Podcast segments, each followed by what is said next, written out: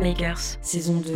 Les plus grands producteurs français nous ont confié les pistes séparées de leurs morceaux emblématiques et ils décortiquent chaque détail avec passion.